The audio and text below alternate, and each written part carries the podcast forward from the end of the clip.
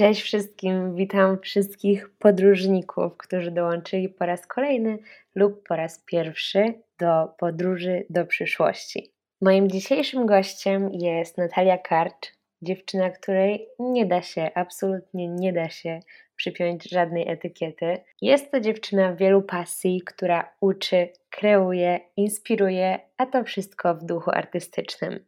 W dzisiejszym odcinku porozmawiam z Natalią o tym, jak to zrobiła, że jej pasja stała się również jej pracą. Jeżeli ten temat Cię interesuje, to zapraszam Cię bardzo serdecznie do wysłuchania naszej rozmowy. Cześć, słuchacie Twojej podróży do przyszłości. Ten podcast tworzymy dla wszystkich młodych dorosłych, którzy poszukują własnej ścieżki życiowej. Jestem Aga, mam 22 lata i mierzę się dokładnie z tym samym. Będę Twoim przewodnikiem oraz kompanem podróży w jednym. Wspólnie ugościmy tu przedstawicieli wielu dziedzin. Odwiedzą nas zarówno wykwalifikowani specjaliści, jak i osoby będące na etapie poszukiwań. Znajdziesz tu dawkę inspiracji, motywacji oraz wsparcia.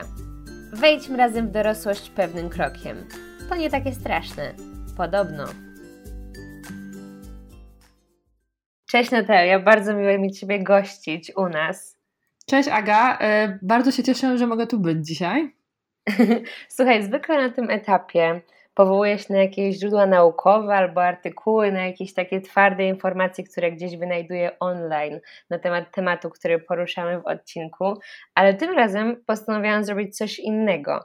I ponieważ temat ten jest mocno kreatywny i mocno, powiedziałabym też, że indywidualny i nie wiem, czy źródła naukowe to jest coś, na co teraz bym chciała się powoływać, więc postanowiłam zadać dwa pytania, moim widzom na Instagramie. Jest to grupa osób w wieku mniej więcej 18-27 lat. I mhm. pierwsze mhm. pytanie brzmiało: kto chciałby, aby jego praca była jednocześnie jego pasją, a kto z nich wolałby, żeby praca była czysto zarobkowa, a pasję można było realizować po tej pracy i mieć wystarczająco środków na nią? 69%, osób, 69% powiedziałoby, że chciałoby, żeby praca była jednocześnie pasją, z czego 25% tej samej publiczności powiedziało, że udaje im się teraz realizować. I ty jesteś takim idealnym przykładem osoby, która od początku zarabiała na swojej pasji i, i dalej zarabia i w jakiś sposób łączy zainteresowania i takie predyspozycje artystyczne z pracą. I o tym chciałabym dzisiaj z Tobą porozmawiać. Nie wiem, czy, czy idealnym przykładem, ale tak, zdecydowanie ja e, zawsze interesowałam się bardzo wieloma rzeczami i autentycznie już próbowałam prawie że wszystkiego po trochu e, w życiu robić. E, no więc tak, no na pewno jakiś tam spory, spory wachlarz doświadczeń mam. No to zacznijmy może od takiego prostego pytania. Co było Twoją taką pierwszą pasją? Ponieważ tak jak wiem, to ja, bo znam Cię też prywatnie, jest ich ogrom i to nie jest jedna rzecz, tylko jest ich wiele. Ale co było takim, takim pierwszym elementem w Twoim życiu, w Twoim dzieciństwie? Co było taką Twoją pierwszą pasją i jak ją odkryłaś? Ojej, pierwszą pasją. To wbrew pozorom jest mega trudne pytanie, bo mi zawsze to było tak e, wielotorowo ale powiedzmy tak, e, sprowadzając do takiego jednego punktu, e, to przede wszystkim e, było to właśnie takie, tutaj użyję angielskiego określenia arts and crafts, tak? Nie była to stricte plastyka, nie chcę też mówić sztuka górnolotna, tylko po prostu takie tworzenie handmade, majsterkowanie i to się przejawiało w różny sposób, w różnych technikach, tak? Czy to było od, od dziecka najmniejszego najpierw rysowanie jakimiś pastelami, kredkami, malowanie, Potem w coraz takie, jak rosłam, prace też takie ręczne, tak? Najpierw jakieś lepienie z jakiejś modeliny, gliny, aż potem doszłam, nie wiem, do chociażby robienia biżuterii. Tu była taka już intensywniejsza moja pasja, czy zainteresowanie jakimiś tam e, komputerami, jakąś taką pierwszą prymitywną grafiką, tak? Mhm. A czy twoi rodzice pchali cię w kierunki artystyczne, czy to raczej była taka twoja samodzielnie wytyczona ścieżka? Nie, rodzice pchać mnie absolutnie nie musieli, ponieważ ja, jak to moja mama się nawet śmieje, ja rysowałam autentycznie robiłam coś e, plastycznego, że tak powiem. Jak, odkąd tylko nauczyłam się trzyma, utrzymywać jakby ołówek, kredkę w ręce, najpierw to były mhm. ściany, ściany w domu, które rysowałam do wysokości, do której sięgałam. Potem, że tak powiem, to się rozwijało i tutaj, jeśli chodzi o, o, o zainteresowania generalnie artystyczne, to miałam je rzeczywiście, nie wiem skąd one się wzięły, nawet ciężko mi powiedzieć, one były od zawsze. Po prostu ja z, automatycznie jakoś od dziecka najmniejszego y, mnie do tego ciągnęło. A więc mówię, pchać mnie rodzice nie musieli, natomiast y, miałam to szczęście, że mnie w tym wspierali. Y, jakby te, na te moje pomysły dobrze reagowali. Tata starał mi się zawsze jakoś pomagać. Sam mieszkaliśmy wtedy na wsi, więc jak on gdzieś tam był w jakimś mieście, miasteczku, to jak znalazł gdzieś jeszcze jakiś tam sklep plastyczny, co w latach 90. nie było takie łatwo dostępne, to zawsze starał mi się y, kupić jakieś nowe materiały plastyczne, jakieś węgle do rysowania, jakieś pastele, jakieś farby jakiś fajny taki specjalny blok, różne rzeczy, tak, różne materiały plastyczne, więc zdecydowanie mnie wspierali w tym rodzice, tak. Ekstra. A co było takim pierwszym krokiem, który pokazał ci, że na swojej pasji możesz również zarabiać? Kiedy jakby czysta przyjemność przeszła też trochę bardziej w taki biznesowy mindset? Ja powiem tak, generalnie to też jest myślę takie warte zaznaczenia, nie wiem, no, dla mnie to jest przynajmniej ważne, że u mnie nigdy nie była na, na pierwszym miejscu myślenie o tym zarobku, tak? czy od dziecka, czy nawet teraz jako dorosła osoba, jak się zaczynam czymś interesować, to ja po prostu na to łapię totalną zajawkę i ja absolutnie nigdy w pierwszej kolejności nie myślę o tym, czy da się na tym zarobić. To jest w ogóle nigdy nie miało dla mnie znaczenia, więc ja po prostu y, z takim szalonym zacięciem wpadałam w jakąś tam dziedzinę, nowe, nowe zainteresowanie, zaczynałam to robić. Często ostatnie pieniądze, jakieś, które dostałam, kieszonkowe, cokolwiek, wydawałam na materiały plastyczne, tworzyłam mhm. jak szalona I potem miałam to szczęście, że z czasem zaczęło się okazywać, że gdzieś tam e, mogę na tym zarobić, tak, że ktoś wykazuje na tym zainteresowanie. Oczywiście na początku to było takie, co bardzo mnie denerwowało już od dziecka, w rodzinie, wiesz, e, wujek, ciocia, babcia, ktoś tam zobaczy, coś fajnego zrobiłeś, zrobiłaś i od razu, o, a może byś to mi dała, a coś tam. I, i każdy próbował mi od, oczywiście już zabierać te moje dzieła, a ja od dziecka byłam E, miałam bardzo do nich silne emocjonalne przywiązanie do moich wytwarzanych rzeczy. No i potem się zaczęło tak, że nagle jacyś tam, nie wiem, znajomi rodziców, ktoś tam nagle, nie wiem, kupił jakąś tą rzecz jakąś tam drobną kwotę, którą zrobiłam, tak? Tak było, takie pierwsze zaczęłam rzeczywiście pieniądze zarabiać właśnie na robieniu y, biżuterii, którą gdzieś tam w wieku nastoletnim, tak około 15-16 roku, dokładnie nie pamiętam, zaczęłam się tym interesować. Wtedy zaczął się w Polsce taki boom trochę na takie właśnie handmade biżuterię, trochę takie rękodzieło. I wtedy zaczęłam właśnie tak rzeczywiście tak sprzedawać y, takie już pojedyncze rzeczy w coraz większej ilości. To mówię, były jakieś tam koleżanki mamy, jakieś koleżanki zaczęły to być ode mnie, wiadomo, moje przyjaciółki, jakieś koleżanki z klasy. E, cały czas tą pasję zaczęłam rozwijać, kupować więcej materiałów, uczyć się bardziej e, jakby tych umiejętności. E, potem nawet pamiętam w liceum, to już było tak, że nawet nauczycielki wpadały, wpadały na lekcje, jak mówiły, że słyszały, że mam nowy rzut, jakby nową ala kolekcję, to nazwijmy, zrobioną. I to było takie śmieszne, że e, miałam takie pudełko, wiesz, takie metalowe pudełko, jak są w jakichś ciastkach, czy bombonierkach, czy po czymś, mm -hmm. miałam tą nową biżuterię zawsze zrobioną. I czasami to było tak, że puszczałam to na korytarzu gdzieś tam na górnym piętrze i tak sobie każdy to podawał przez przerwę i wybierały dziewczyny to, co im się podoba, tak? I, no, że tak powiem, tak wyglądał mój pierwszy taki zupełnie chałupniczy, dziecięcy e, handel. Wow, super. A jak to się dalej potoczyło? Jak się potoczyła ta twoja kariera biżuteryjna, że tak to nazwę? E, no tak się to potoczyło, że tak, biżuteria to było jedno z tych wielu zainteresowań moich, tak jak wspominałam i to, no tak jak mówię, raz, że bardzo mnie to kręciło, dwa, okazało się, że na tym się zarabia, a w wieku, nie wiem, 16 lat, jak zaczynasz mieć swoje pieniądze i to są kwoty rzędu, nie wiem, 100, 200, 300 złotych, e, a nawet więcej, nie wiem, miesięcznie, e, to wtedy naprawdę to było bardzo dużo pieniędzy. E, i nagle, że ja mogę sobie iść, nie wiem, na jakąś tą właśnie, nie wiem, kawę, herbatę, pizzę, o nam pizzę mm-hmm. się wtedy chodziło, e, ze znajomymi, ja sobie za to sama płacę i nie muszę się nikogo prosić, to zaczęło być takie mega poczucie wolności, tak, które mało osób, myślę, że w tym wieku już ma. Tak, tak. Mm, bo jednak zawsze to jest takie bycie na tej łasce i garnuszku rodziców.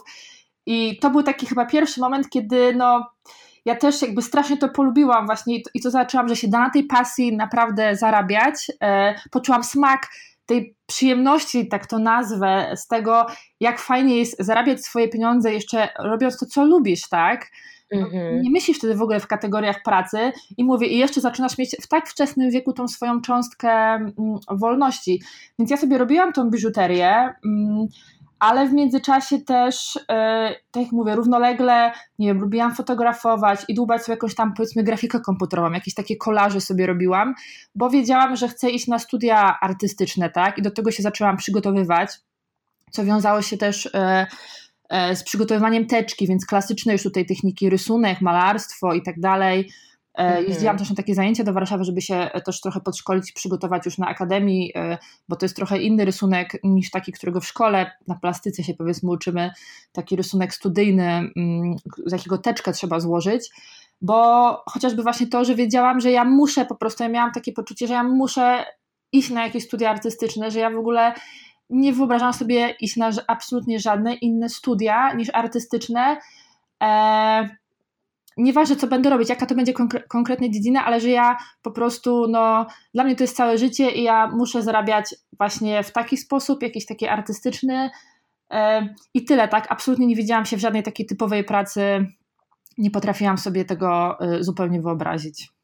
No właśnie, może zaznaczmy tutaj, bo słuchacze tego nie wiedzą. Na tamtym etapie w swoim dzieciństwie i takiej bardzo wczesnej młodości nie mieszkałaś w Warszawie, nie mieszkałaś w dużym mieście, prawda? Nie, mieszkałam, najpierw wychowałam się w ogóle takiej bardzo małej, ma, małej wsi przez pierwsze 10 lat życia, potem niedaleko e, dalej przeprowadziliśmy się do, pod małe miasteczko też y, Kozienice, ja nie mieszkałam w samych Kozienicach, tuż pod Kozienicami, no tam chodziłam do szkoły, więc małe miasteczko, bardzo fajne, mhm. E, więc tak, no nie byłam jakby, e, nie byłam jakby z Warszawy. W Warszawie bywałam, to miasto powiedzmy mnie nie przerażało, bo bywałam w nim, bo moi dziadkowie byli z Warszawy, no ale to były tylko wizyty, tak, natomiast um, nie mieszkałam w Warszawie. Okej. Okay. Jeszcze wracając na chwilę do tematu, ponieważ już wiemy, że jesteś człowiekiem wielu zainteresowań, I czasami to jest też problematyczne, dlatego że jak ma się wiele tych różnych zainteresowań, to ciężko jest się zdecydować na cokolwiek, ale oprócz tych zainteresowań artystycznych, to czy w czasie szkolnym dostrzegałaś może już jakieś swoje predyspozycje lub pasje, które zmierzały w nieco innych kierunkach i sprawiały, że miałaś jakieś takie wątpliwości co do swojej ścieżki dalszej edukacji? Mm, powiem tak. E, Generalnie jeśli chodzi o szkołę, u mnie to w ogóle było tak. E, ja kochałam, tak jak mówię, robić te artystyczne rzeczy, natomiast ja wtedy, powiem tak, wtedy w tamtym wieku ja nie doceniałam aż tak tych moich zdolności, bo jednak mhm. chodzimy do szkoły, która ma bardzo taki ustandaryzowany system, do którego nie każdy pasuje E, nie wszyscy się, nie wszystkich da się wtłoczyć w te same ramy. I ja byłam taką osobą, która absolutnie była niewtłaczalna w te ramy. Ja powiem szczerze, ja się w szkole męczyłam, tak? Ja nigdy nie byłam jakąś piątkową uczennicą, byłam taką czwórkową uczennicą, powiedzmy. E, I ja e, chodzenie do szkoły miałam takie poczucie, że to jest taki ten obowiązek, który muszę zrobić i dopiero jak pójdę do szkoły, odrobię tą pracę domową, to na koniec dnia, jak mi zostanie trochę, trochę czasu, to wreszcie będę mogła robić to co, to, co lubię. Takie miałam poczucie, tak? Nie lubiłam się mhm. uczyć, E, lubiłam, ok, plastykę oczywiście uwielbiałam, e, plastykę miałam z niej szóstkę, ale powiem szczerze, czy technikę, ale w szkole, w ramach takich, w takim formacie, systemie takiego naszego szkolnictwa, e, na nikim nie robi wrażenia szóstka z plastyki, tak? Nikt to innego nie traktuje poważnie. To tak jak tak. mieć szóstkę z WF-u i być super wysportowanym, tak? Mimo tego, że potem można być świetnym sportowcem i nagle wszyscy powiedzą wow, to w szkole, no nie wiem, bycie, bycie dobrym z WF-u, z plastyki, z techniki, no niestety e, nie jest doceniane. Więc ja też to nie prawda, to bardzo, to, bardzo, to bardzo ciekawa uwaga. Nigdy o tym nie myślałam w ten sposób, ale teraz rzeczywiście zwróciłam na to uwagę, że jest to spory problem, bo tak naprawdę tylko te umiejętności w stylu, nie wiem, bycie dobrym z historii, z matematyki tak. czy z polskiego jest uznawane za coś cennego, a jak ktoś ma nieco inne zdolności, to już jest to w jakiś sposób e, porzucane i nie, nikt tego nie traktuje jako jakiś czyjś atut albo no tak, zdolności. dokładnie, no bo przyjdziesz do domu i powiesz, e, nie wiem, mamo, dostałam kurczę piątkę z matematyki, to wszyscy szacun, całą rodzinę by obdzwonili. Ale jak powiesz z plastyki, to każdy powie, a no, no to fajnie, tak? No tak, racja. Nigdy o tym nie myślałam w ten sposób. Bardzo cenna uwaga. No ja, ja, ja, ja właśnie się z tym całe życie jakby męczyłam, że jakby miałam takie poczucie, że to jest talent, jakby przez ten, przez ten system myślenia tego w ramach szkolnych, że to jest talent, który no nie ma, nie, nie, ja nie czułam aż takiej wartości niestety wtedy jeszcze, bo wiadomo, że rodzice ci mówią, że super, że masz talent i tak dalej, ale wiesz, to są jednak rodzice, tak? Jednak gdzieś tam czujesz, że no oni generalnie zawsze cię będą chwalić. No to prawda. Warto, żeby super, jeżeli ktoś ma w sobie właśnie taką siłę, żeby samemu to poczuć i zauważyć, albo jeżeli ktoś zdarzy się w otoczeniu, kto to zauważy i pcha w tym kierunku, bo tak jak właśnie mówimy, w systemie szkolnym jest to mało możliwe. A mogłabyś powiedzieć więcej o tym, e, jaką tą ścieżkę policją wybrałaś i co tak bezpośrednio wpłynęło na ten wybór? E, ścieżkę, jaką wybrałam, to, to oczywiście studia artystyczne. Ja mm, składałam tylko e, jakby tutaj aplikacje na studia na dwie uczelnie, dwa kierunki. No to było ASP w Warszawie. Generalnie wiedziałam, że, że chcę iść do Warszawy od zawsze więc to była ASP w Warszawie. Tam e, złożyłam teczkę, teczka moja niestety się nie dostała, nie jest to takie proste. I potem jeszcze miałam w backupie drugą uczelnię, to, jest, to była wtedy polsko-japońska e, szkoła, która też miała taki kierunek sztuka nowych mediów, tam uczyli też, kadra była z ASP, mm, tam ten kierunek co prawda był płatny, mm, i tam też złożyłam teczkę, tam również była taka komisja, e, gdzie przechodziło się całą rekrutację i właśnie tą sztukę nowych mediów, e, na tą sztukę nowych mediów na licencjat e, poszłam do Warszawy. Okej. Okay. I czy ten, czy ten wybór w jakiś sposób pozwolił Ci zmienić to nastawienie do, do nauki i tak dalej, bo już wtedy mogłaś to robić jakby w zgodzie ze sobą i ze swoją pasją. Czy spełniałaś się na tym kierunku? Tak, e, znaczy zdecydowanie pozwolił mi zmienić nastawienie. Ja w ogóle pamiętam, że ja, ja wręcz jak poszłam na studia i zaczęłam, e, zaczęłam studia, pierwsze zajęcia, ja byłam autentycznie w jakiejś takiej euforii. Mhm. E, wszyscy u mnie w rodzinie się śmiali, że chyba nigdy nie widzieli tak szczęśliwego człowieka z powodu studiów. E, bo jednak jak każdy postudiuje, no to oczywiście życie studenckie i tak dalej, to jest bardzo fajne, ekscytujące, jesteśmy sami, mieszkamy sami, tak, no ja jakby wyprowadziłam się też wtedy z domu, natomiast jest całe to, jakby ten aspekt tej nauki, gdzie cię męczą na studiach, musisz jakieś książki zakuwać, są ciężkie sesje i to jest rzecz, gdzie wiadomo, każdy student przyjeżdża, narzeka i tak dalej, a ja, ja chodziłam cała przeszczęśliwa, mieliśmy na studiach o ile pamiętam, na początku pierwszym roku chyba z 12 przedmiotów, każdy inny, fotografia, malarstwo, rzeźba, e, grafika warsztatowa, no pełen przekrój, typografia, więc dosłownie człowiek mógł wszystkich dziedzin po trochu spróbować. I to było dla mnie po prostu fascynujące, tak? Ja w ogóle chodziłam, super. chodziłam szczęśliwa, bo nie mogłam uwierzyć, że w końcu dotarłam, dobrnęłam w życiu do takiego momentu, kiedy moją pracą domową i obowiązkiem jest to, co lubię robić, tak? Nie wiem, przygotowanie rysunków na rysunek, na malarstwo, robienie jakichś grafik komputerowych i tak dalej, tak? A czy w czasie studiów podejmowałaś jakieś prace? E, tak, natomiast e, to było tak gdzieś już na drugim roku. Na pierwszym roku nigdzie nie pracowałam, e, ponieważ no naprawdę te studia były intensywne, zajmowały fizycznie dużo czasu. E, codziennie od 8 do 16 miałam zajęcia na studiach, bo same, e, same takie jedne zajęcia, na przykład nie wiem, z malarstwa czy z rysunku, to jest blok pięciogodzinny.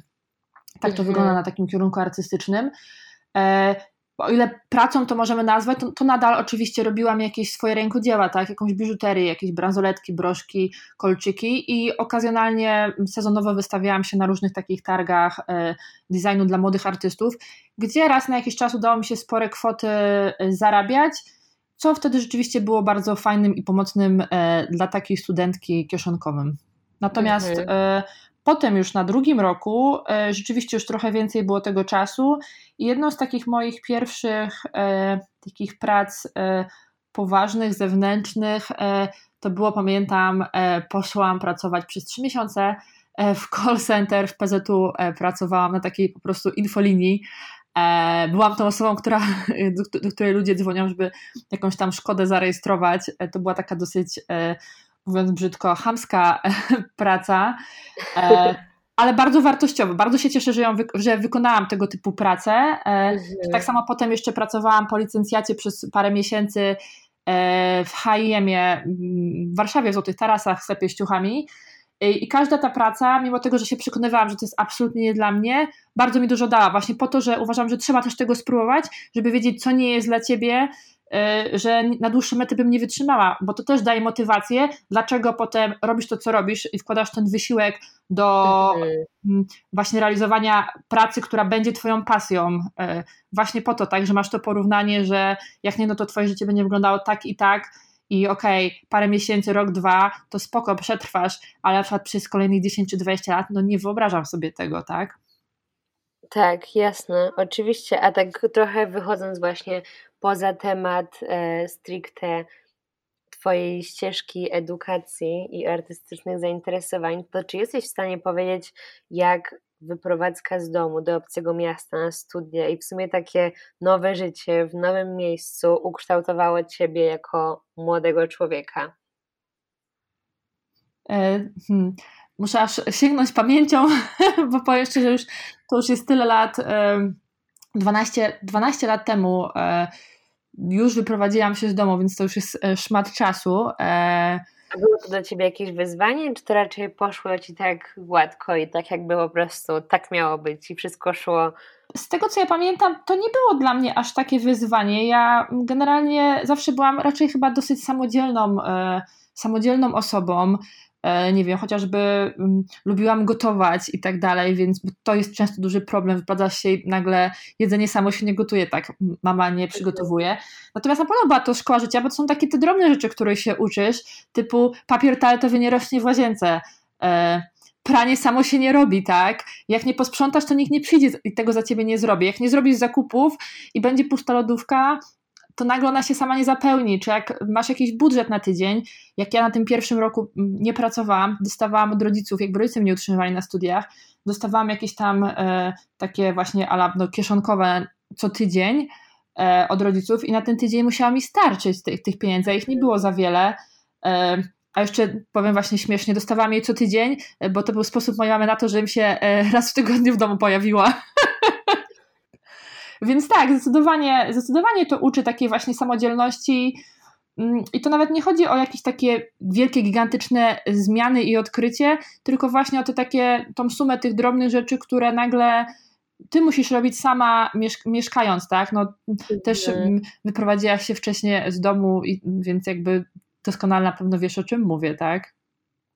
Tak, tak. Ja uważam, że to jest w ogóle super i to jest na pewno jakieś, na pewno osoby, które mieszkają w dużych miastach i mają dostęp do tych wszystkich dużych uczelni i tak dalej, mają w jakiś sposób takie ułatwienie, ale osoby z mniejszych miejscowości, które mają możliwość przeprowadzenia się, mają taką możliwość finansową albo mają możliwość, żeby zyskać tą y, stabilność finansową też studiując w tym wielkim mieście, to jest ogromna możliwość uważam, że dużo uczy i nie potrafiłabym wskazać, czy w lepszej sytuacji są osoby, które się przeprowadzają do dużego miasta, żeby studiować, czy już są w tym wielkim mieście i studiują mieszkając z rodzicami, bo i ta i ta opcja jest po prostu super i rozwijająca i ma swoje dobre i złe strony. Dlatego uważam, że warto korzystać z takich okazji brać życie we własne ręce, nawet jak to jest super wcześnie. Tak, no ja mogę powiedzieć od siebie, no, że ja na przykład e, ja zawsze bardzo się cieszyłam z tego powodu, do dzisiaj to podkreślam każdemu, właśnie, że byłam tą osobą spoza dużego miasta i że ten naturalnie ta bariera, czyli ten, ten, e, ten koniec liceum i pójście na studia, to było takim oczywistym punktem, gdzie było wiadomo od zawsze, że ja się wtedy wyprowadzę z domu i wkroczę okay. w tą dorosłość. Ja się bardzo cieszę, że nie byłam tą osobą mieszkającą w dużym mieście, bo to jest trudniejsze, bo to trzeba po prostu samemu z własnej woli zrezygnować z wygód u rodziców i wyjść ze strefy komfortu. E, I nie chcę mówić, że o, mm, ja na pewno e, byłam taką dorosłą osobą, że mi się też wyprowadziła i tak dalej, bo to mhm. jednak mhm. łatwiej jest być u rodziców i to jest bardzo trudne jeśli masz taką możliwość i nie musisz się wyprowadzać, samemu tak po prostu z tego zrezygnować. No plus jeszcze oczywiście dochodzą takie mm, oczywiste mm, argumenty finansowe, tak, że jeśli tym bardziej, nie wiem, rodzice cię utrzymują na studiach, no to z jakiej racji jeszcze masz kazać im nagle opłacać jakieś dodatkowe mieszkanie, tak?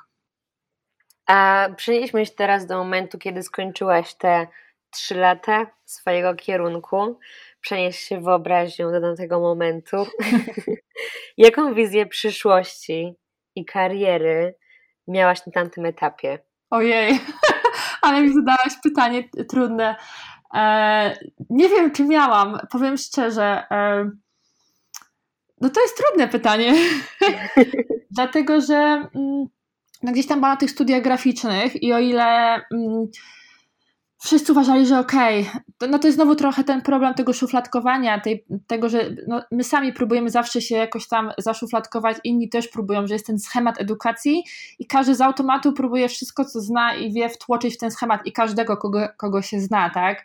Ja byłam na tych studiach graficznych i wiadomo, że słyszałam tam, że studia graficzne, no to jestem grafikiem, no to komputerowym, to powinnam pracować w jakiejś wielkiej agencji reklamowej i tak dalej w przyszłości.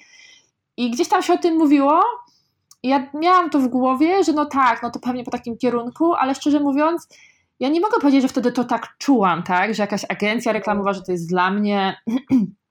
I e, więc gdzieś tam sobie te, mm, te oczywistości, te oczywiste rzeczy, ta ścieżka, którą jakby powinnam teoretycznie teraz iść, była.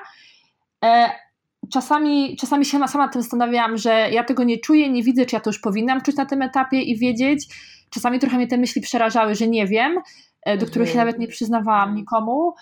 No i czas sobie płynął, tak? I, i powiem szczerze, ja po prostu no, jakoś tam robiłam swoje, cieszyłam się tymi studiami. E, w międzyczasie też pojechałam na zagranicę na różne programy wymiany kulturowej i postanowiłam, do dzisiaj tak chyba robię, nie analizować tego przesadnie w przyszłość, bo jeśli w danym momencie tego nie wiem, to nauczyłam się, że to jest ok e, i też nie ma co nadmiernie się zamęczać tymi planami co będzie za 5 lat, gdzie siebie widzisz, gdzie siebie widzisz za 10 lat. Tego bardzo nie lubię. E, no bo mhm. nie wiem, bo nie wiem, co za pół roku przyniesie mi życie, jakie możliwości, tak? Super. Jestem, zgadzam się z tym w 100% i bardzo się cieszę, że poruszyłaś ten problem. I ja już wiem. Tak, to jest problem, zdecydowanie, jakby i uważam, że warto o tym mówić e, innym osobom, które w tym momencie na tym etapie są, że to jest w porządku, bo często się mówi, że nie, że musisz wiedzieć. Ja też to słyszałam, że ja już powinnam wiedzieć, powinnam się określić.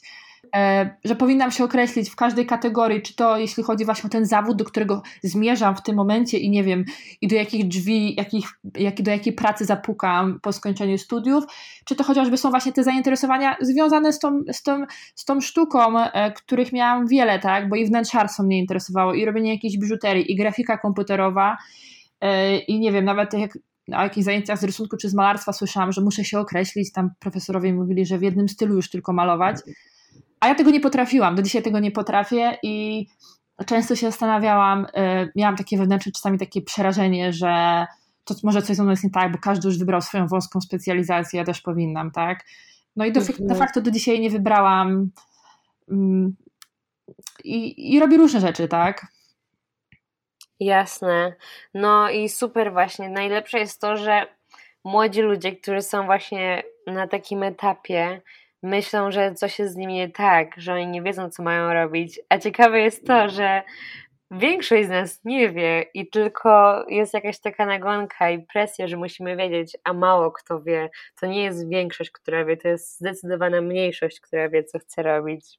Dokładnie, a wszyscy budują w tobie od jakiegoś takiego dziecka, czy tam wieku nastoletniego takie poczucie, że oni wiedzieli i takie właśnie, że ty też powinieneś wiedzieć, a prawda jest taka, że im jesteś starsza i to i słuchasz historii ludzi i tak dalej, to się okazuje, że to wszystko jest taka trochę wielka ściema, że dorośli trochę udają aż tak dorosłych, że oni wiedzieli, a jak gdzieś tam pogrzebimy głębiej w tych historiach ludzi, to mało kto wiedział, tak? I dużo jest tam czasami takiego przypadku jakiegoś, nie wiem, albo szczęścia, że akurat to w tą drogę skręciło i tak dalej. I mało kiedy to są takie historie, że to jest taka poukładana historia, że ktoś dokładnie wiedział, poszedł tą ścieżką i wszystko się dobrze skończyło i, i jest tak, jak sobie to zaplanował. Na pewno są takie historie, ale umówmy się, e, no one są bardzo pojedyncze.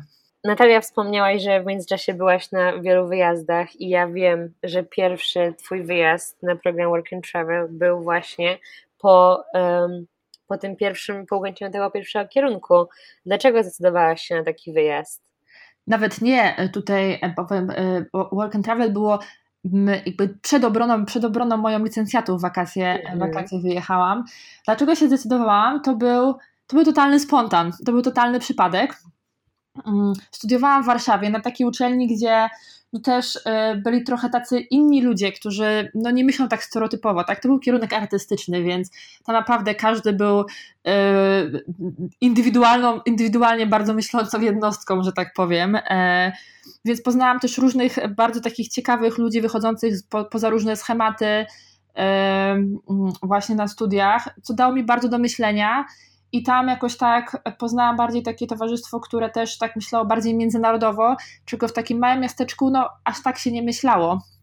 W związku hmm. z czym e, ludzie mówili o różnych jakichś tam wyjazdach zagranicznych, niektórzy byli na jakichś Erasmusach, na jakichś stażach, niektórzy planowali potem aplikować na jakieś magisterki za granicę na studia i jakoś tak mnie to bardzo zaczęło intrygować i sobie myślałam, że kurczę, super właśnie i, i wtedy zaczęłam myśleć o wyjazdach za granicę, do tego dochodził ten angielski, o którym się ciągle słyszało, że no to jest ważne, żeby znać ten język obcy, sama go chciałam bardzo znać, ale jakoś w szkole nigdy mi ta nauka angielskiego nie szła. Ja sporo rozumiałam, ale jest jakbym miała do kogoś odezwać po angielsku, to byłabym przerażona, paraliż, uciekłabym. Tak. Więc mimo tego, że, że biernie ten angielski dość dobrze znałam, e, mhm. I ciągle sobie mówiłam, że kurczę, muszę kiedyś pojechać za granicę, odważyć się, ale to było takie gdzieś tam, wiesz, w przyszłości żeby ten krok zrobić, aż pewnego razu totalnie spontanicznie byłam u rodziców. Moja mama wpadła do domu, że gdzieś tam w radiu coś słyszała, work and travel i chciała, żeby mój brat e, na to pojechał, bo on jest trzy lata starszy i że to byłby świetny, świetny program dla niego, e, tym bardziej, że ja zawsze byłam taka trochę szalona, mój brat był taki bardziej, wiesz, ułożony, więc moja mama tak chciała jego wypchnąć. E, I to, że wyjazd na Alaskę. Mój brat oczywiście powiedział, że w ogóle co, nie, on nigdzie nie jedzie, absolutnie co moja mama sobie wymyśliła, a ja cała zaintrygowana, jak to? Zaczęłam szukać w internecie i tak dalej. To był luty, to był luty 2011 rok i mówię, kurczę, zaczęłam czytać w ogóle, że tak, taka przygoda, że Alaska, że jakaś przetwórnia rybna, że w ogóle koniec świata, że jakieś ostatnie miejsca są. Zadzwoniłam tam do tego biura, które organizowało te wyjazdy. Ostatnie miejsce było. Ja się zapisałam. E, trzy dni później, właśnie od tego takiego e, spontanicznego wspomnienia mojej mamy o tym całym temacie, ja już byłam zapisana na wyjazd. I najpierw rodzice też byli podekscytowani, że w takim razie ja mm, chcę coś przeżyć, jakąś przygodę i tak dalej.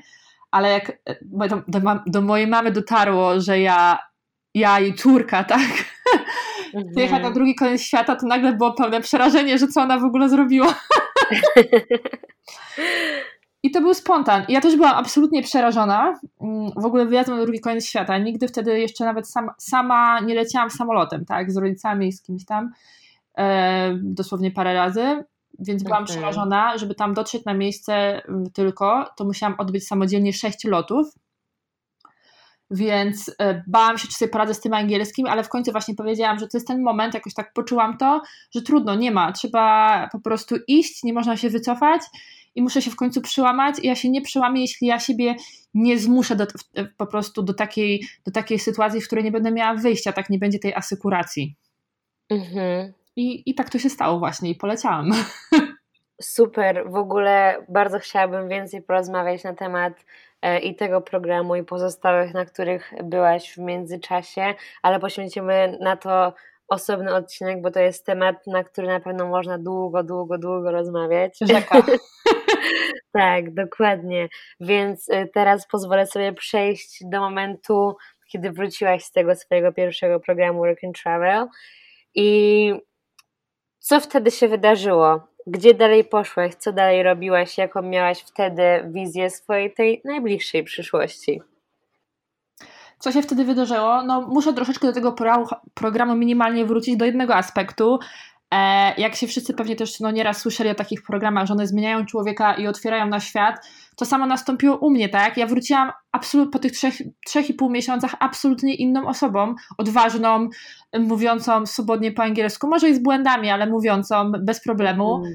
I zaczęłam mieć takie poczucie, zdobyłam takie poczucie takiej własnej siły, że ja nagle już się nie boję, nie jestem tą przestraszoną osobą, że mogę wszystko, że nie ma sytuacji, w której sobie nie poradzę, bo sobie poradziłam w bardzo różnych sytuacjach, gdzie byłam skazana sama na siebie e, i zupełnie nabrałam nowej odwagi, tak? I to mi przewartościowało, no wszystko, tak? Mogę powiedzieć, że to był taki absolutnie punkt zwrotny w moim życiu. E, przyjechałam do Polski, obroniłam licencjat i wtedy wiedziałam, że pierwsze co e, już muszę zrobić, to po prostu wrócić, wrócić na, do Stanów, bo to był wyjazd do Stanów, mhm. na dłużej, tak. Zaczęłam szukać kolejnego programu. Już nie w głowie mi na razie były, powiem szczerze, mm, stricte właśnie myślenie o pracy i o skończeniu studiów, ale o tym, żeby bardziej eksplorować ten wątek wyjazdów, wyjazdów zagranicznych, takiej przygody na własną, na własną rękę.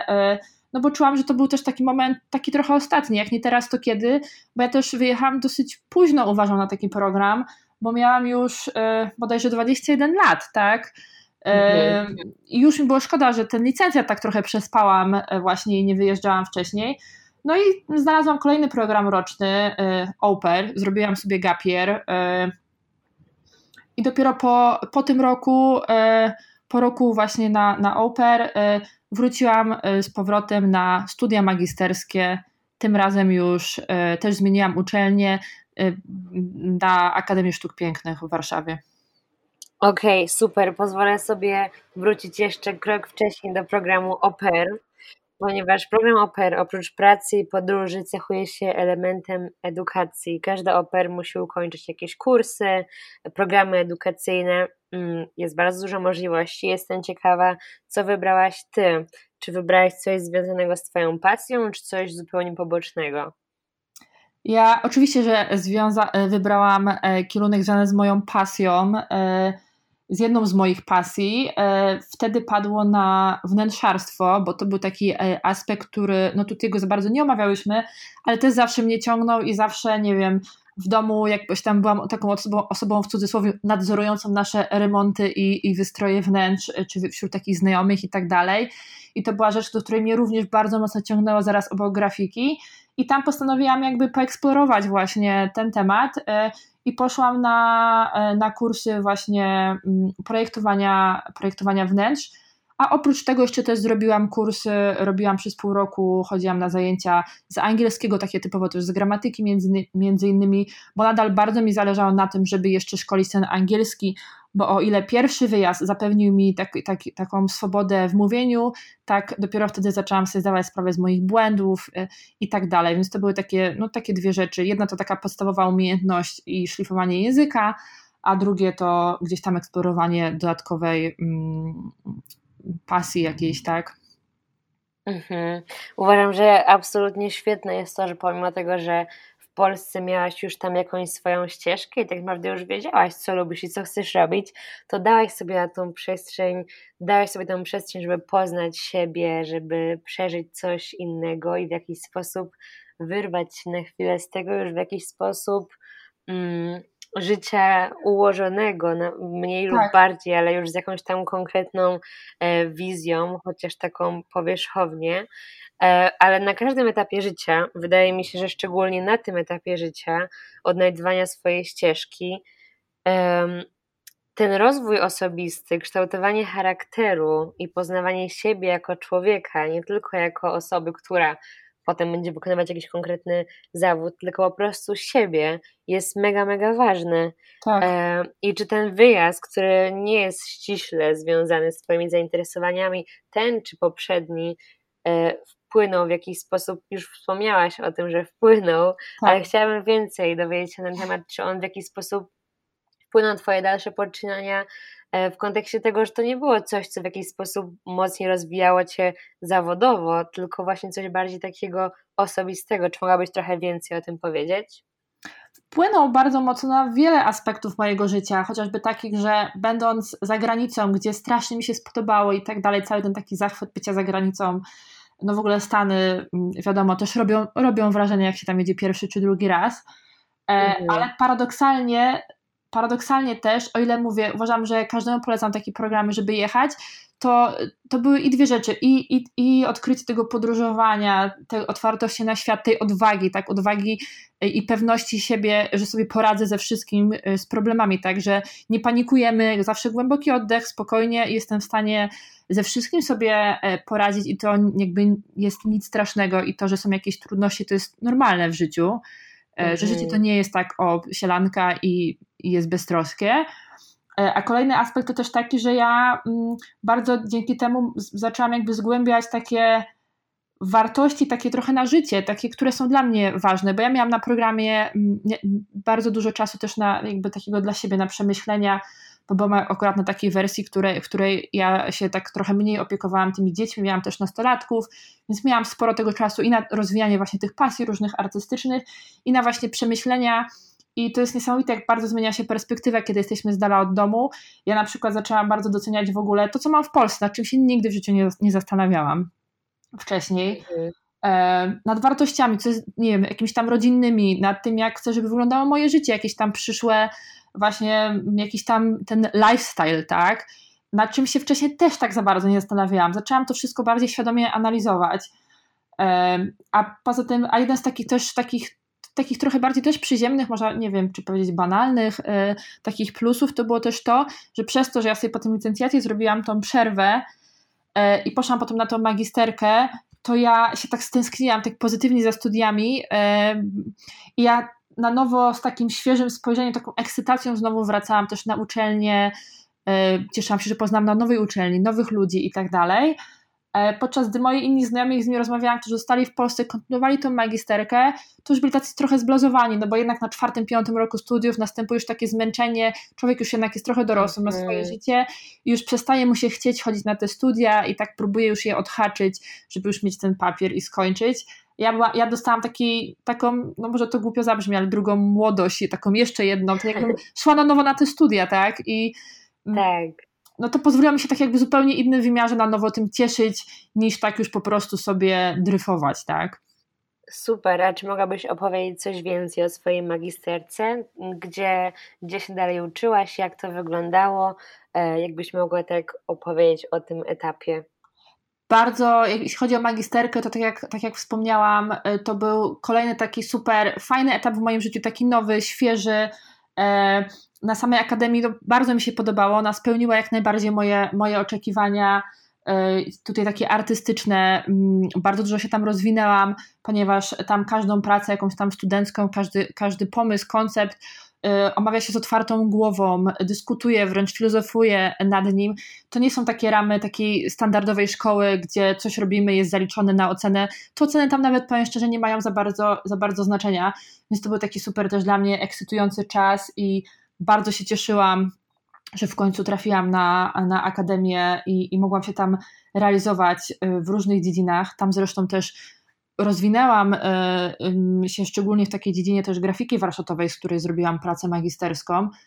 E, poznałam bardzo fajnych ludzi, a, jeszcze, żeby tego szczęścia, y, że tak powiem, było mało, to właśnie też jakoś mm, niedługo po tym, jak wróciłam do Polski, zaczęłam studia magisterskie tak się trafiło, że dostałam e, pracę, która początkowo miała być kompletnie taką dorywczą na chwilę e, w e, IFS, gdzie mm, miałam po prostu pomagać z jakimś odpowiadaniem, odpowiadaniem na maile, taka bardziej studencka, dorywcza praca, taka praca mhm. biurowa,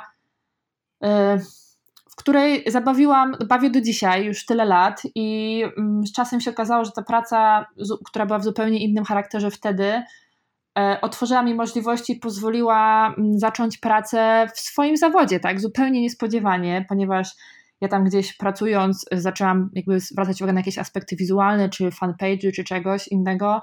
Zaczęłam sama podsuwać, że może tutaj zrobię coś takiego, może coś poprawimy, może zrobię jakiś banner, jakąś grafikę i tak dalej. W międzyczasie mm, zaczęłam się interesować też e, tutaj bardzo właśnie social mediami e, pod kątem właśnie tej pracy. I tak nagle się okazało, że tam stworzyło się zupełnie jakby dla mnie nowe, nowe stanowisko. Zaczęto doceniać te moje mm, umiejętności właśnie graficzne i tą potrzebę, zidentyfikowano tą potrzebę, że rzeczywiście taka osoba jak ja się przyda.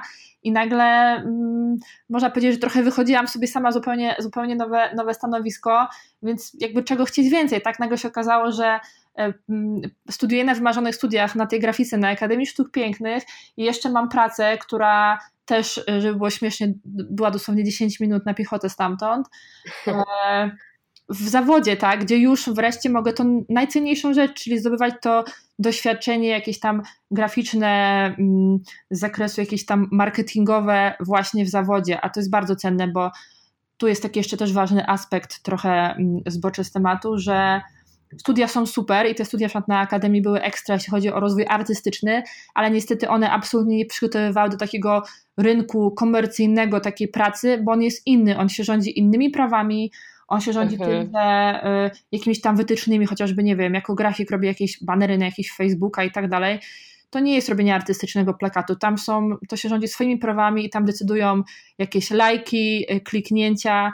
To jest zupełnie inna rzeczywistość i móc y, znaleźć pracę, szczególnie jeszcze na studiach, która cię uczy tego rynku pracy i tego doświadczenia zawodowego, y, to jest też bardzo cenne, tak? Zdobywanie tego doświadczenia jak najwcześniej. Super, bardzo się cieszę, że e, weszłaś na ten temat, dlatego że właśnie w tym kierunku zmierzałam, bo e, kilka lat później magisterka obroniona. Teraz już wiadomo, że jesteś artystką nie tylko z duszy, ale i na papierze. tak.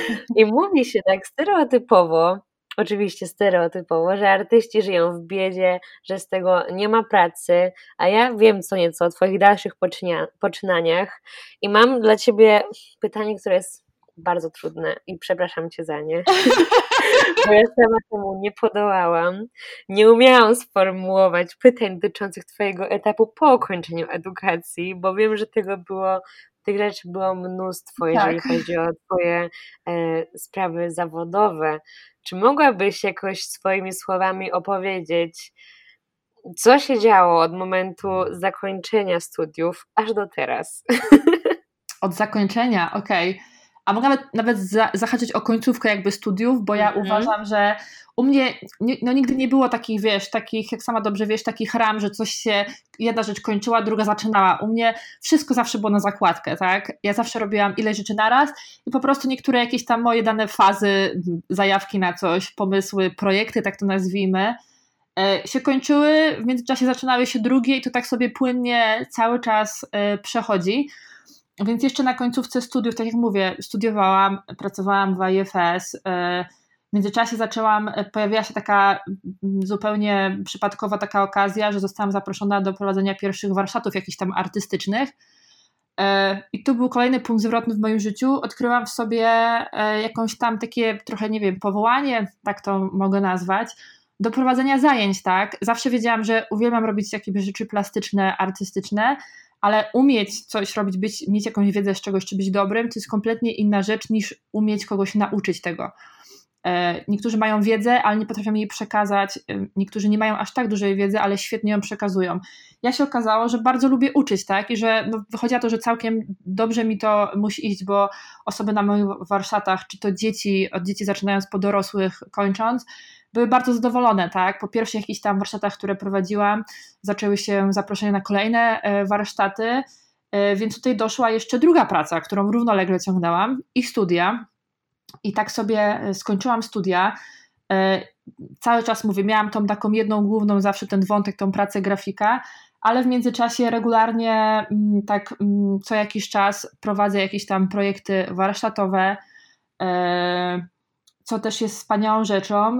I to wszystko doprowadziło do tego, że potem wyjechałam trzeci raz, już po studiach, w trakcie tutaj pracy. Wyjechałam na trzeci program na camp, Camp Ameryka na wakacje, właśnie po to, żeby przez całe e, lato prowadzić e, zajęcia Arts and Craft e, jako opiekun kolonijny w Stanach, tak? Więc tutaj znowu te wszystkie jakoś pasje i jakieś tam i praca i zainteresowania okazało się, że jakimś tak udaje się, że one się spotykają w jakimś jednym punkcie, tak? I to wszystko się jakoś zazębia i łączy. Więc to było to. Mm, to było bardzo cenne doświadczenie, jeśli chodzi o to doświadczenie z kampu, bo to było też dla mnie szalenie ciekawe, ponieważ interesuję się jakby też no, warsztatami, więc i edukacją, tak, żeby umieć prowadzić sukcesem warsztaty, trzeba się też interesować edukacją, sposobami uczenia, jak, jak ludziom tą wiedzę przekazywać. I na kampie bardzo dużo się nauczyłam, bo tam też mieliśmy różne fajne szkolenia, E, gdzie też ci po prostu mówią, dlaczego pewne rzeczy są tak zaprojektowane, właśnie po co to jest, jak się to wszystko e, robi, żeby ci uczestnicy, uczestnicy te dzieci miały fajne doświadczenie, tak? I to znowu było bardzo wartościowe Y, spowodowało tak jakby jakieś tam kolejne moje takie y, plany i marzenia w głowie, między innymi z tym, żeby kiedyś może mm, taki, taki jakieś tam swoje y, tutaj taki ala camp czy coś w przyszłości otworzyć, że można by to połączyć, mieć swoją pracownię artystyczną, prowadzić warsztaty, tak jak mówię, żeby to wszystko, to wszystko spleść razem. no i do dzisiaj tak jakby tak naprawdę wszystkie te rzeczy realizuję, tak? Prowadzę warsztaty, w międzyczasie też, no tutaj już nie chcę też za bardzo w to wchodzić i odbiegać, bo tak jak sama wiesz, długo byśmy mogły o tym rozmawiać, ale zdarzyło mi się też stworzyć jakieś tam razem z moim mężem produkty edukacyjne dla dzieci. To jest kolejna jakaś taka odnoga właśnie tej działalności artystycznej, warsztatowej, mm, graficznej.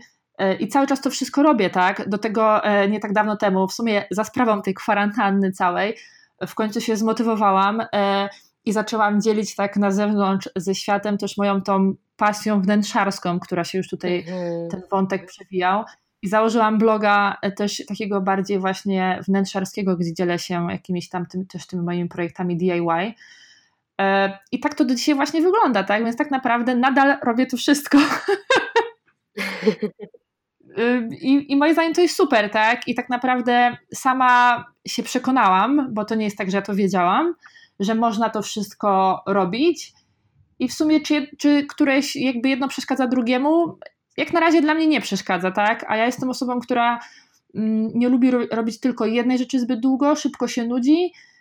Mm, więc, więc czemu nie, tak? Jeśli, jeśli ten styl życia mi odpowiada, to powiem szczerze, na chwilę obecną jak najdłużej e, będę właśnie jakby tutaj w tym kierunku cały czas iść.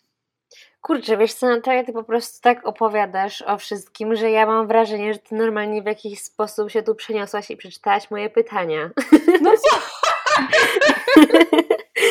Bo właśnie chciałam przejść do tego, że, że jesteś właśnie przykładem osoby, która wciąż udowadnia, że nie trzeba decydować na jedno, i że można gdzieś tam godzić ze sobą wiele tych pasji, rozwijać się w różnych dziedzinach jednocześnie i jednocześnie też na tym zarabiać i móc mieć jakieś tam stabilne życie i finansowo i, i zawodowo, a czy na którymś etapie mimo wszystko, mimo tej twojej świadomości, którą masz i tak dalej, czułaś jakąś taką presję, że powinnaś się zdecydować na coś konkretnego, na jedną rzecz, w której będziesz się rozwijać, zamiast gdzieś tam latać po różnych dziedzinach czułam presję, wiesz co, mam czasami może taki głosik w głowie, że tak powiem, no bo jednak ulegamy tej presji otoczenia, czy chcemy, czy nie, trudno jest bardzo tak nie ulegać. Dokładnie. To nie jest tak, że ja jestem jakimś wyjątkiem, że nic mnie nie rusza, ja po prostu jestem taka odważna i, i sobie takie decyzje podjęłam. To tak nie jest, mnie też to rusza, tak? Ja też się czasami oglądam dookoła, patrzę na jakichś tam y, znajomych i tak dalej i myślę, że nie wiem, może coś ze mną jest nie tak i jakoś niepowa niepoważnie, niepoważnie żyję i i, i trzeba się w końcu określić i w ogóle generalnie już w tym wieku, no to już wiesz, przespałam w ogóle e, życie. Mm, ale, ale nie, no gdzieś tam tli się czasami ten głos, ale potem dochodzi głos rozsądku, że dlaczego, dlaczego e, jakby no, tak się szufladkować, tak, że jednak właśnie jeśli mówię, robię to, co robię, pozwala mi to bez problemu na całkiem dobre życie zarobić, no to chyba wszystko jest okej, okay, tak? A przy tym wszystkim ja jestem jakoś szczęśliwa i, i to mnie wszystko ekscytuje, tak? I sprawia dużo radości. Mm. No to, to nie, to nigdy mówię, to jakby nie czuję takiej, takiej aż takiej poważnej presji. Y, a jeśli chodzi jeszcze o tą presję, to oczywiście, żeby też nie było, że tak miała łatwo, nieraz była, były próby yy, i takie wywoływania presji tak przez otoczenie, no chyba każdy przez to przychodzi, jakaś tam mhm. rodzina, znajomi, yy, bo jednak zawsze ludzie yy, próbują cię zaszufladkować i moim zdaniem nadal dużo ludzi, nawet jeśli twierdzi, że tak nie jest, to jednak dla jakiegoś takiego, nie wiem, swojego chyba, tak mi się wydaje, mm, próby poukładania świata, chcecie zaszufladkować, tak? I wszystko, co, co zna. No, może tak nam jakoś łatwiej się żyje, jak mamy jakieś takie, tak wszystko poukładane, tak? Mhm, jasne. Słuchaj, mam takie dwie tezy, przynajmniej są takie dwie tezy, przynajmniej tylko te dwie tezy są mi znajome na temat e, pasji i pracy. Pierwsza to, kiedy człowiek pracuje z pasją, to nie pracuje wcale. A druga to, że kiedy pasja staje się pracą, pracą to tę pasję tracimy. Jaki jest Twój stosunek do tych tez? No w moim przypadku to ja muszę powiedzieć, że zdecydowanie e, ta pierwsza jest słuszna, e, że dla mnie pasja, e, pracując jakby z pasją, to trochę tak jakbym nie pracowała. I to jest w sumie mhm. też jeszcze taki też dosyć ważny aspekt, szczególnie w takim tutaj artystycznym świecie, bo to też nieraz był dla mnie taki problem z wycenianiem mojej pracy, właśnie dlatego i to każda osoba, która robi coś kreatywnego, czy robi coś właśnie, co kocha robić, często ma problem, że sama się ze sobą licytuje w dół, jeśli chodzi o te finanse, bo właśnie nam się mhm. wydaje, że w ogóle jak robimy to, co lubimy, to w ogóle nie powinniśmy za to brać pieniędzy. No właśnie, bo y, żeby nie było też tak cukierkowo, to czy mogłabyś powiedzieć jeszcze kilka słów więcej o tych trudniejszych, tych ciemniejszych stronach takiego trybu, trybu życia i takiej ścieżki zawodowej, bo tak jak wspomniałaś, to nie jest wcale takie oczywiste i, i jak robisz coś z miłości i z pasji, to ciężko jest czasem spojrzeć na to czysto biznesowo i to nie jest w sumie czysto biznesowe, dlatego może mogłabyś w jakiś sposób opowiedzieć o trudnościach, które widzisz mm, właśnie w takim trybie życia. E, dokładnie, co, to jest bardzo, w sumie bardzo dobry wątek, który teraz poruszyłaś i pytanie. E, nie jest zawsze właśnie tak, nie jest łatwo, nie jest zawsze tak cukierkowo, e, bo po pierwsze na przykład e, ja pracując e, przez no, większe życie jakoś tam na własną rękę, e, nigdy nie pracowałam w sumie na umowę o pracę taką stałą, świadomie i z wyboru, i to ma duże plusy, tak? Bo każdy powie, że ja mam tą elastyczność pracy, że mogę pracować, nie wiem, właśnie tylko z laptopem pod pachą, z dowolnego miejsca na świecie i tak dalej, czy mogę pracować z domu, ale nie wiem, nie mam płatnych urlopów, tak? E, mhm. Nie mam jakoś tam e, gwarancji, powiedzmy, tego zatrudnienia, czy tych zleceń wpływających, mm, bo zawsze to się może jednak, nie wiem, coś pójść nie tak, tak jak teraz kryzys i z dnia na dzień to się może skończyć, więc to też nie jest, uważam, dla każdego, trzeba jakby gdzieś tam e, mieć w pewien sposób wszystko pokonane w głowie, że to jest ok. Są osoby, znam osoby, które muszą mieć tą stabilność, muszą mieć te minimum 3 miesiące wypowiedzenia i, i tak dalej, bo inaczej nie będą żyły spokojnie. E, mhm. Więc jak mówię, to nie jest dla każdego. Kolejna sprawa, właśnie mówię, te, te, te jakieś tam urlopy i tak dalej, no ile pracujesz, za tyle masz jakby zapłacone, nieważne czy to są jakieś tam na godziny wycenia swoją pracę, czy za jakieś zlecenia, kolejny aspekt pracy z domu, pracy z domu, czy w ogóle pracy zdalnej. No teraz akurat myślę, że dużo większa jakby część społeczeństwa może się na ten temat wypowiedzieć, i, bo, bo to odczuła siłą rzeczy w ostatnich miesiącach, że to jest fajne, ale to ma też takie mroczne strony, tak? Tego, że nie wychodzimy z domu, i można taką trochę życiową motywację stracić, żeby się wstać rano, ogarnąć, mhm. ubrać, posprzątać mieszkanie, czy nagle takie poczucie, taki wpadanie w taki marazm, y, bo siedzimy cały czas w tym pomieszczeniu jednym, tak? Mm, czy motywacja w ogóle do pracy, taka samodyscyplina, y, to też nie jest dla każdego. Jedni muszą, są osoby, które muszą wychodzić, mieć ten rytm, taką rutynę, wychodzą z domu, nie wiem, może idą nawet przed pracą na siłownię czy coś, idą do pracy, wracają i tak dalej, a tu wstajesz rano i musisz się zmotywować, że nie wiem, punkt dziesiąta czy któraś godzina zaczynasz pracę i że siedzisz, nie wiem, ileś godzin coś tam robisz i się nie odrywasz, tak? I każda najmniejsza rzecz w domu cię nie, nie rozprasza. I to są te, te, mroczne, te mroczne strony, bo ta sama dyscyplina nie jest zawsze taka łatwa. No ja powiem jeszcze taką rzecz, może też wrócę do takich rzeczy właśnie, kiedy mm, bo tak jak nie wiem, pracuję jako grafik, no to jakiś tam, ja sprzedaję swoje usługi, tak, natomiast jeszcze nawet jak robiłam te inne prace, takie rękodzielnicze też bardziej i tak dalej, to tak jak mówię, no ja zawsze robiłam gdzieś tam z pasji i z tej takiej potrzeby, że jeśli mam pomysł w głowie, to ja mam taki, takie wręcz, e, jak to powiedzieć, artystyczne swędzenie, że ja to muszę zrealizować, ja chcę urzeczywistnić ten swój projekt i ja za, zawsze wydawałam ostatnie pieniądze na materiały, nie zw, zważając na to, czy ja to sprzedam, czy mi się to zwróci. To jest trochę mhm. pułapka tej pasji, tak? Bo nieraz w życiu też no, bardzo dużo wydałam pieniędzy na materiały i niekoniecznie to wszystko posprzedawałam. I to jest taka, nie wiem, moja wada lub zaleta. Sama nie wiem do końca, że nie ma to dla mnie aż takiego znaczenia, tak? No ale to też kosztuje. Wiesz co, wydaje mi się, że można na to spojrzeć Y, z różnych stron, ale uważam, że jeżeli się właśnie podchodzi do czegoś z sercem i z pasją i nie myśli się tylko o zysku, tylko skupia się w jakiś sposób na procesie, na tym, co można od siebie dać, to te pieniądze w jakiś sposób się pojawiają. I właśnie fajnie, że o tym powiedziałaś, bo miałam gdzieś tam po drodze jedno pytanie, które e, wykluczyłam, bo, e, bo już nie pasowało mi do rozmowy i było właśnie o tym, na którym etapie poczułaś, że twoja pasja może dać Ci tą stabilizację finansową i bardzo mi się podoba to, że e, w tej całej historii, go pokazujesz przez cały czas, że ty po prostu działałaś, że robiłaś to, tak. co, to, co ci w duszy grało, że szłaś w tych kierunkach, które czułaś, że są twoje i to wszystko w jakiś sposób samo się działo, nachodziło na siebie i samo ci pokazywało tą ścieżkę twojego rozwoju i to w sumie nie było w żaden sposób wymuszone, prawda? E, dokładnie tak jak powiedziałaś, e, ja zawsze każdemu powtarzałam, jakby, że w moim wypadku nigdy pierwsza nie szła myśl o pieniądzu, tylko jakby po prostu ta chęć do działania i realizacji swojej pasji, a ten pieniądz zawsze jakoś przychodzi. I nawet w momentach, kiedy właśnie tak jakiś projekt się skończył, coś mi akurat wpadło, jakieś fajne zlecenie i pozwoliło jakieś tam pieniądze zarobić, to wydawałoby się, że to jest pojedyncze i że to jest takie trochę niestabilne e, źródło e, przychodu, ale to zawsze jakoś się tak dzieje, nie umiem tego wytłumaczyć, czy to jest jakieś takie właśnie szczęście, E, gdzieś tam, że właśnie zawsze te zlecenia jakoś się znajdują, tak? I te różne jakieś takie prace związane z moją pasją. I tak się to toczy przez lata. I w sumie nigdy nie miałam aż takiego problemu, nawet w momencie, kiedy mi się wydawało, o, teraz będzie kiepsko, chwila, moment i nagle jakieś zrządzenie losu, znowu e, pojawia się jakaś tam nowe zlecenie.